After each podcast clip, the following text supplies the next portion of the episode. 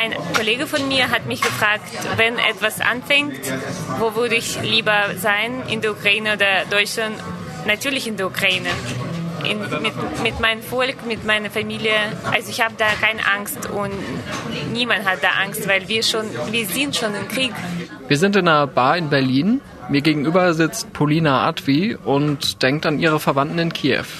An den Grenzen der Ukraine sind mehr als 100.000 russische Soldaten aufmarschiert. Weiß was passiert? Wie bringe ich meine Familie hier? Das ist eigentlich das Einzige, denke ich, woran jede Ukraine jetzt denkt. Polina verfolgt natürlich die Nachrichten und hört zum Beispiel vom deutschen Marinechef Kai-Achim Schönbach. Der meint, Wladimir Putin wolle doch nur ein bisschen mehr Respekt. Wenn dieser Typ, der sehr hohe Position im deutschen Militär hat, wenn er die Meinung hat, dass man soll Russland respektieren und äh, irgendwie Putin ist cool, dann was denken alle anderen? Der Admiral musste seinen Posten dann räumen, aber bei Polina hat das die Zweifel verstärkt. Man weiß nie, was denkt eigentlich Bundesregierung über die Ukraine. Gute Frage. Großbritannien hat Kiew kürzlich diese Panzerabwehrwaffen zur Selbstverteidigung geschickt. Aus Deutschland sollen als Zeichen der Solidarität nun 5000 Helme kommen.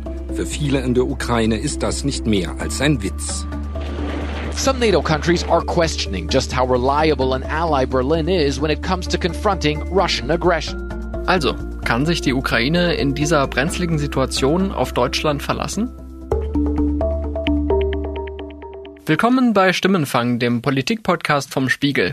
Ich bin Marius Mestermann und jetzt kommt Dr. Eisenfaust. Wir sind sehr, sehr enttäuscht. Die äh, Entscheidungen, was äh, Deutschland hat getroffen äh, wegen äh, Waffenverbotszulieferung äh, zum Ukraine. Vitali Klitschko, früher mal Boxer in Deutschland, Weltchampion im Schwergewicht und seit 2014 in seiner zweiten Karriere Bürgermeister der ukrainischen Hauptstadt Kiew. Wir müssen verteidigen, wir brauchen moderne Waffen, äh, Verteidigungswaffen. Äh, wir sind äh, bereit, unser Land zu verteidigen, aber wir brauchen Unterstützung, Unterstützung von unseren Freunden. Waffenlieferungen von Deutschland und anderen westlichen Ländern wünscht sich die Ukraine schon länger. Aber angesichts des russischen Aufmarschs an den Grenzen klingen die Hilferufe zunehmend verzweifelt. Wir äh, brauchen äh, dringend Defensivwaffen. Wir sind alleine, wir sind nicht in der NATO. Das ist der ukrainische Botschafter Andrei Melnik im ZDF. Und deswegen hoffen wir, dass die Deutschen äh, aufwachen, dass die Deutschen aufgerüttelt werden und erkennen, wir stehen vor der größten Gefahr seit dem mhm. Zweiten Weltkrieg. Und was sagt Deutschland? Die Bundesregierung hat in den letzten Jahren immer wieder entschieden, keine letalen Waffen zu liefern. Dafür gibt es Gründe, die sich auch natürlich aus äh, der ganzen Entwicklung der letzten Jahre und Jahrzehnte speisen. Keine Waffen an die Ukraine, obwohl Deutschland mit Waffenlieferungen sonst nicht ganz so zögerlich ist. Kurz vor Amtsübernahme von Olaf Scholz hat die alte Bundesregierung, auch unter SPD-Beteiligung, übrigens noch Waffenlieferungen an Ägypten in Rekordhöhe genehmigt. Die Menschenrechtslage dort scheint jetzt kein Hinderungsgrund gewesen zu sein. Die Ukraine bekommt 5000 Helme. Gewünscht hatte sie sich 100.000 von Deutschland. Und die deutsche Blockadehaltung hat noch weitere Folgen. Estland würde gern neun alte Geschütze an die Ukraine übergeben. Aber weil die ursprünglich aus der DDR stammen, hält auch wieder die Bundesregierung den Finger drauf.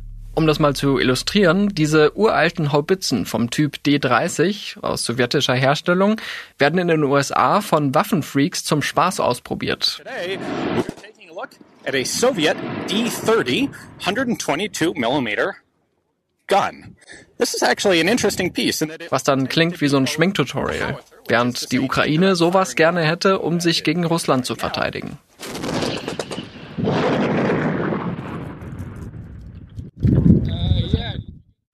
Die Ukraine wäre Russland auch mit mehr Waffen militärisch nicht gewachsen, das ist klar. Aber es geht ihr darum, den Preis für eine Invasion hochzutreiben. Und Deutschland zögert und zögert. Großbritannien, USA und Kanada, ja. Wenn ich an ukrainische Allies denke, dann denke ich direkt an die Länder und nicht direkt an Deutschland. Polina lebt jetzt seit vier Jahren in Berlin. Sie kam mit einem Stipendium, um einen Masterabschluss in Wirtschaft zu machen und mittlerweile arbeitet sie bei einer großen Consulting-Firma. Es ist nicht, als ob ich träume, in Deutschland zu sein. Ich träume, gutes Gehalt zu haben, damit dass ich unterstützen äh, meine Familie kann. Polina ist das einzige Kind ihrer Eltern und fühlt sich verantwortlich für die ganze Familie. So wie viele ihrer früheren Kommilitoninnen und Kommilitonen, sagt sie. Ich bin in der Ukraine jeden zweiten Monat. So, und dann telefoniere ich mit meiner Mama fast jeden Tag und mit meiner Oma jeden dritte, vierte Tag, denke ich. Ich wollte nie nach, ins Ausland gehen. Ich denke, das ist nichts zu tun mit dem Krieg, sondern mit der wirtschaftlichen Situation, das danach passiert ist, dass ich mit meinen zwei Bachelors, zwei Aus Auslandsprogrammen konnte keinen Job kriegen. Und das hat mich motiviert, dann weiter nach, nach West zu ziehen. Ich habe Polina bei einem Kinoabend getroffen, bei einer Filmvorführung von Cinemova. Das ist ein Verein von Ukrainerinnen in Berlin, die für ihre Heimat werben wollen. Wir unterstützen ukrainische Künstler, vor allem in Filmindustrie und wir versuchen, die auch bekannt hier zu machen. Das zweite Ziel ist, dass wir wollen auch Ukraine präsent machen in, und dass auch Deutsche verstehen, was Ukraine ist und Deutsche wissen, was Ukraine ist. Eigene Räume hat Cinemova nicht. Deshalb hat man sich mit einem Kunst- und Kulturzentrum in Berlin-Weißensee zusammengetan. Herzlich willkommen, ähm, Teple Privitania, Dobry Večer im Namen der Brotfabrik. Am Freitagabend, als ich die Leute von Cinemova besuche, ist der kleine Saal fast voll. Und es wird auch sehr schnell deutlich, dass ein Thema alles überschattet, so wie bei der Begrüßung von Kurator Klaus Löser. One little episode before, it was in 2014. Uh, Oleg Sentsov was kidnapped, and we made here in the cinema um, an event together with the European Film Academy. And um, Wim Wenders came as a chairman uh, to support uh, Oleg Sentsov, and, and, he told a lot of um, nice things. And somebody in the audience stand up and, and screamed, "We don't need nice words. We need weapons." this man was uh, Sergei Loznitsa, the famous Ukrainian filmmaker. And uh, standing here, I'm also a little bit ashamed by this 5,000 helmets. Uh, I think we should deliver weapons to Ukraine. Es sind hochpolitische Zeiten, auch beim ukrainischen Filmclub. An dem Abend steht ein Film über die Elektritschkas auf dem Programm. Das sind alte Regionalzüge in der Ukraine. Die Regisseurin Oksana Karpovic, auch in Kiew geboren, ist aus Kanada angereist. When we talk about Ukraine, we often talk about big news, big politics, the war, Chernobyl, like big events. But we we often forget that behind these big events are very small people, 45 millions of small people, who are really pushed to the emergence of the Ukrainian society. Ihr Film ist eine sehr bewegende Dokumentation des Alltags vieler Menschen in der Ukraine, aufgenommen noch vor Corona-Zeiten. Er zeigt rappelvolle, klapprige Züge, müde, erschöpfte Gesichter, aber auch Menschen, die versuchen, aus wenig das Beste zu machen. Don't worry, the doors will open, heißt der Film, mit einem Hauch Optimismus. Den Krieg sieht man nicht, aber man spürt eine große Schwere. How can't we not talk about the war these days? And when we were filming, the conversations about war were so omnipresent. Everyone talked about it, especially when I did my research in 2016 and 17. But the war also affected my team directly. My cameraman was injured in Donbass in 2017. He was in Avdiivka, in a small town in in uh, Donbass. Um, the, the town that was shelled that night when he was there and he was injured with some shrapnel and he uh, unfortunately doesn't see with one of his eyes since then. So we shot my film with, with one eye. Even though we don't see the war directly in the film but the presence of it is something you can feel on the train and in ukraine in general. It affects everyone. Der von Russland unterstützte Krieg im Osten des Landes ist in der Ukraine allgegenwärtig. Mittlerweile hat er mehr als 13.000 Menschen das Leben gekostet. Das Wichtige ist, dass mit Ukrainern diskutiere darüber am wenigsten, weil halt, also die verstehen einfach und die mussten nicht darüber diskutieren. Es ist eigentlich nur meine ausländische Freunde, mit denen ich diskutiere, weil die wohnen nicht in diesem Umfeld. Zuletzt ist die russische Bedrohung aber so konkret geworden, dass Polina Vorkehrungen für den Notfall trifft. Seit einer Woche habe ich angefangen, äh, ausländische Passport für meine Oma mich zu kümmern, weil meine Mama schon ausländische Passport hat und meine Oma nicht. Und ich denke, diese ganzen Neuigkeiten haben mich daran motiviert, noch für meine Oma den Passport zu kriegen, damit sie, falls was, direkt nach Berlin fliegen kann. Ich habe Glück auch mit meinem Freundkreis hier, die alle bieten quasi, falls was, deine Oma kann jederzeit bei mir bleiben, obwohl sie auch nie meine Oma gesehen haben. Aber das, ehrlich zu sagen, höre ich eher von meinen ausländischen Freunden äh, hier als von meinen deutschen Freunden. Auf ihre Freundinnen und Freunde kann sich Polina verlassen. Auf die Bundesregierung weniger, glaubt sie. Man weiß nie, was denkt eigentlich Bundesregierung über die Ukraine. Das, ich verstehe auch, dass es nicht ihre Priorität eins ist, Gedanken über die Ukraine zu machen. Aber man sieht schon direkt Verhältnis von deutscher Regierung zur Ukraine, dass sie so weit vorne diese Nord Stream getrieben haben. Die Gaspipeline Nord Stream 2 soll Deutschland ja russisches Gas liefern, durch die Ostsee statt durch die Ukraine. Für Polina ist das ein klares Zeichen, dass Deutschland vor allem nach wirtschaftlichen Interessen handelt, zu Lasten ihres Heimatlandes.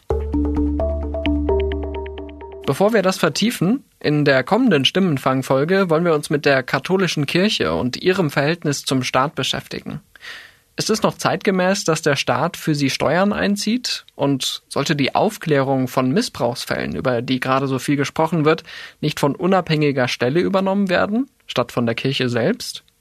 Ihre Antworten und Erfahrungen können Sie uns als Sprachnachricht schicken. Entweder an plus 49 40 380 80 400 oder an stimmenfang.spiegel.de. Die Kontaktdaten finden Sie auch nochmal in den Show Notes. Zurück zu Nord Stream 2. Die Pipeline wurde 2015 beschlossen, also nach der völkerrechtswidrigen Annexion der Krim. Nicht mal der Giftanschlag auf Alexei Nawalny oder der Mord im kleinen Tiergarten in Berlin, den ein Gericht offiziell als russischen Staatsterrorismus eingestuft hat, haben das Projekt ernsthaft in Frage gestellt. Und bei Sanktionen wurde es bislang ausgeklammert, wie hier vor einem Jahr. Die Haltung zu Nord Stream 2 ähm, ist davon erst einmal unberührt. Das ist ähm, ein Projekt, zu dem die, die Position der Bundesregierung kennen. Wir haben heute sehr intensiv darüber gesprochen. Aber Und jetzt? Angesichts des Aufmarschs russischer Truppen? Zögert Deutschland weiter und frustriert damit nicht nur die Ukraine, sondern auch die Verbündeten in Europa und den USA? Innerhalb der Ampelkoalition liegt der Fokus vor allem auf der SPD, die seit langem ein zwiespältiges Verhältnis zu Russland hat. Da ist das Vermächtnis von Willy Brandts Ostpolitik im Kalten Krieg. Da ist aber auch Gerhard Schröder, der Gaslobbyist und gute Freund von Wladimir Putin. Und Bundeskanzler war er auch mal. An wessen Seite steht die SPD also? Ich habe jemanden gefragt, der heute in der Partei Verantwortung trägt. Ich bin Michael Roth.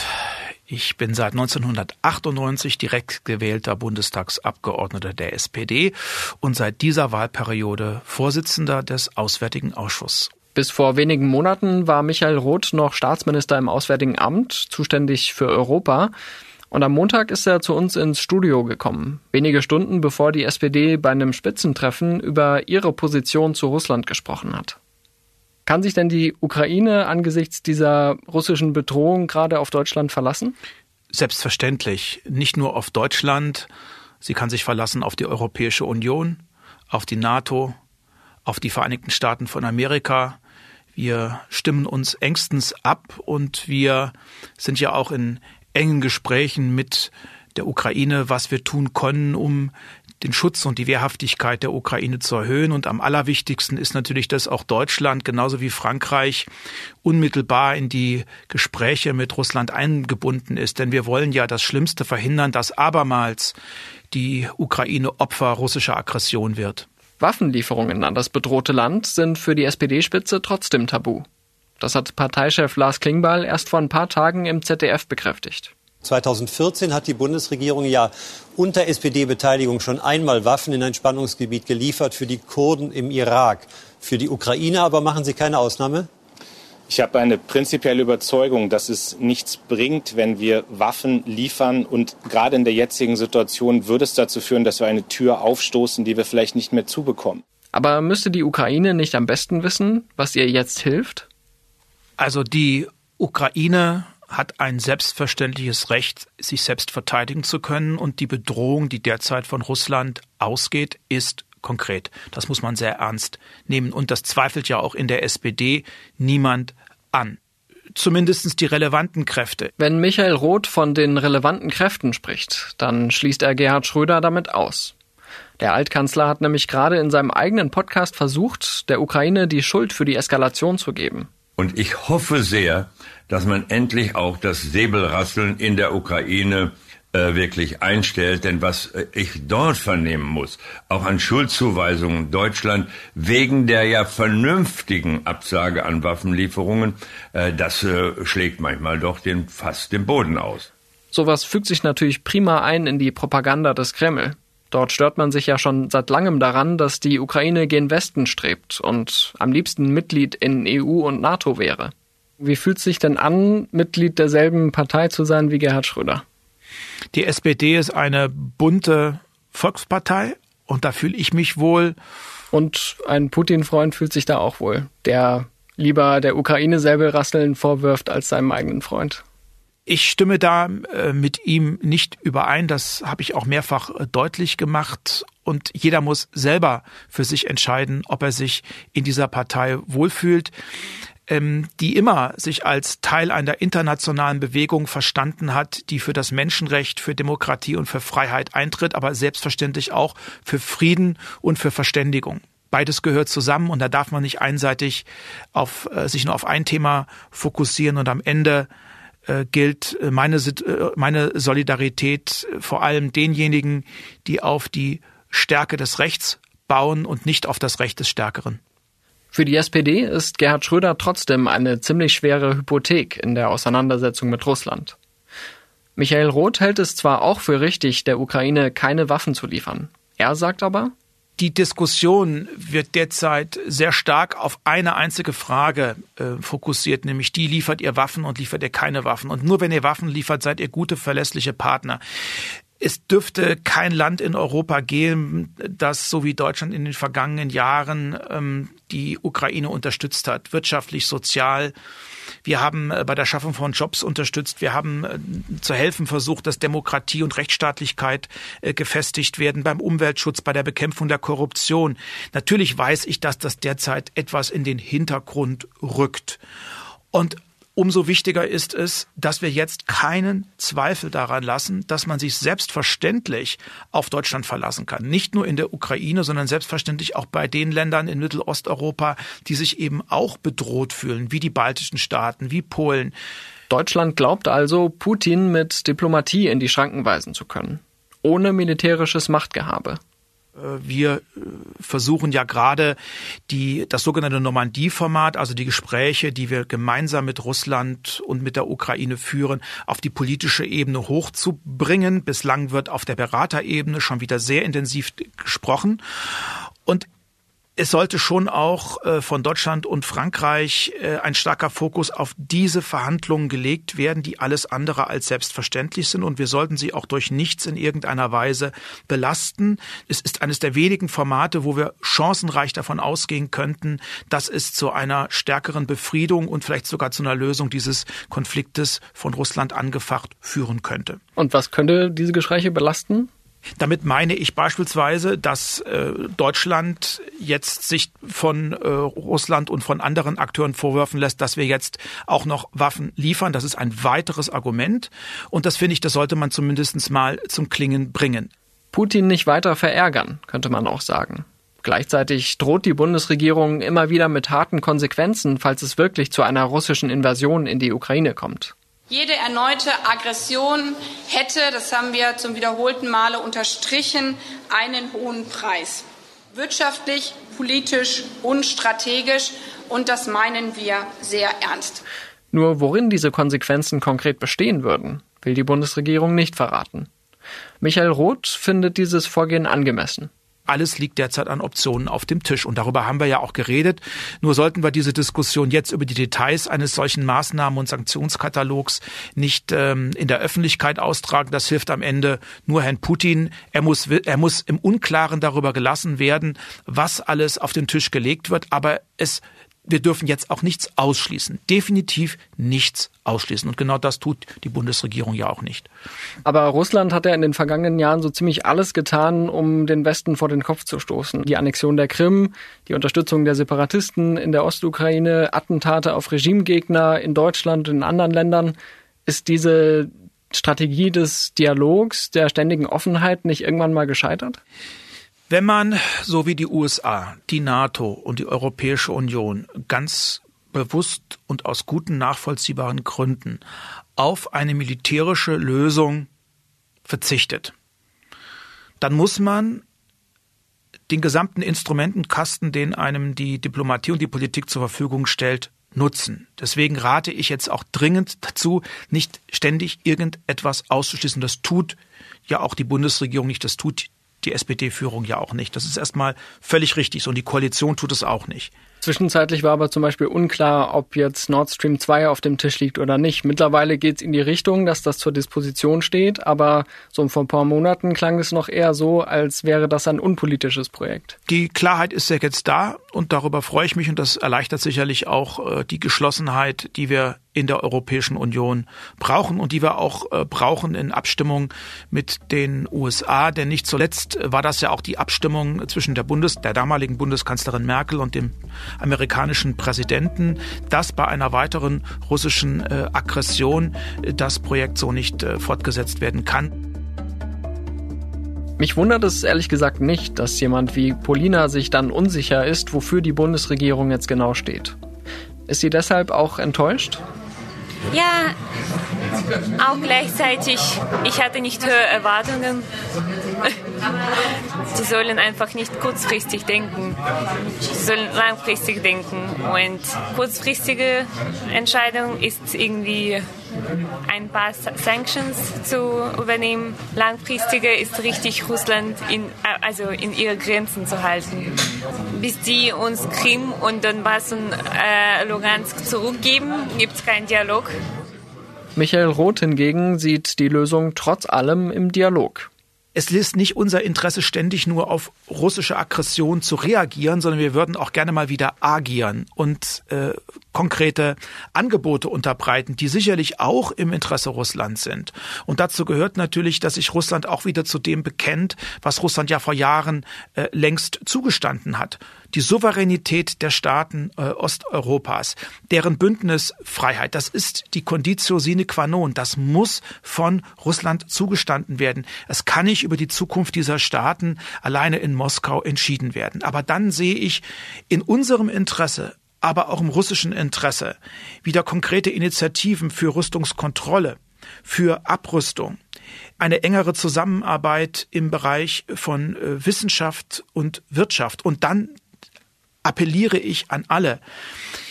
In einer Zeit, wo sich die Menschen äh, über die sozialen Medien direkt und indirekt begegnen, einen noch stärkeren Blick zu richten auf die Zivilgesellschaft. Es ist allerdings nicht so, als ob die Bundesregierung das nicht schon versucht hätte in den vergangenen Jahren. Fraglich, ob es diesmal was bringt.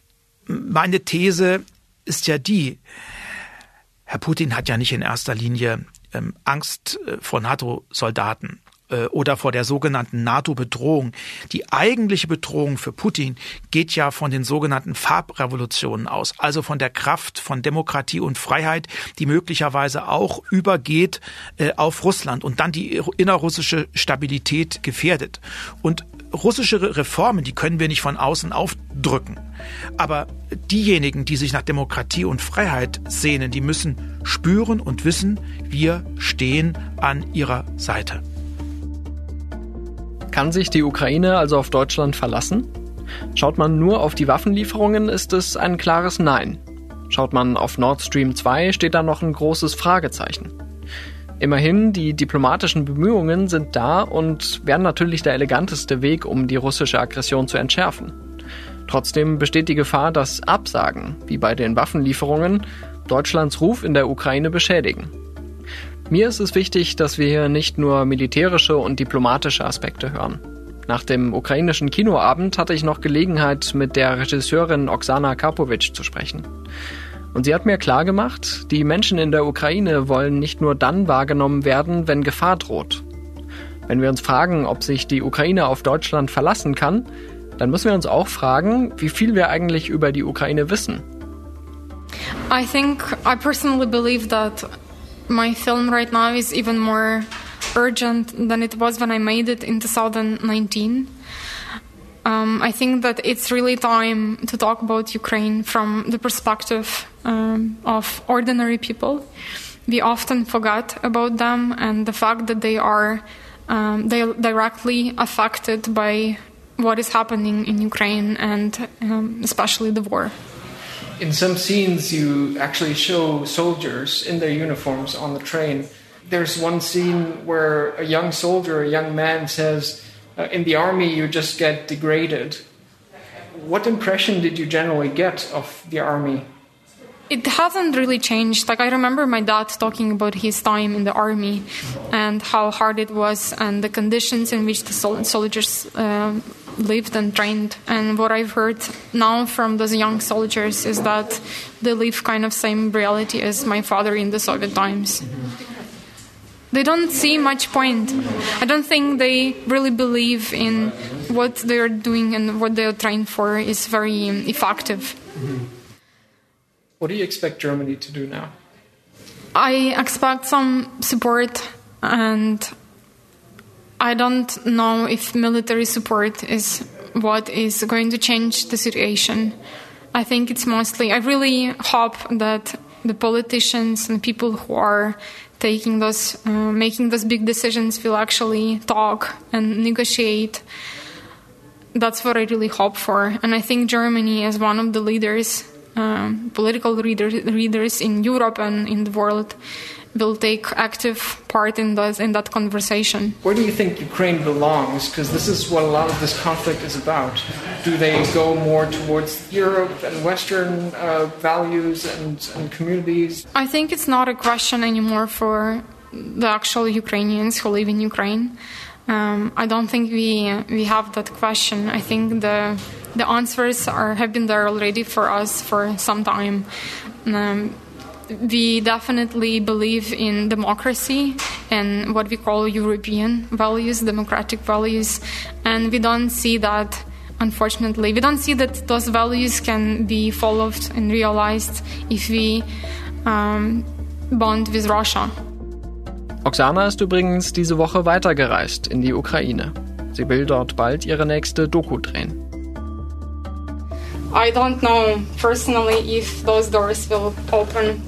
I also think that Ukrainians they need to open their own doors and they need to participate more actively in the society to make changes. It's up to us if the doors open. I think very often, although of course we can blame a lot the corruption and the very sad politics of our country and international politics too.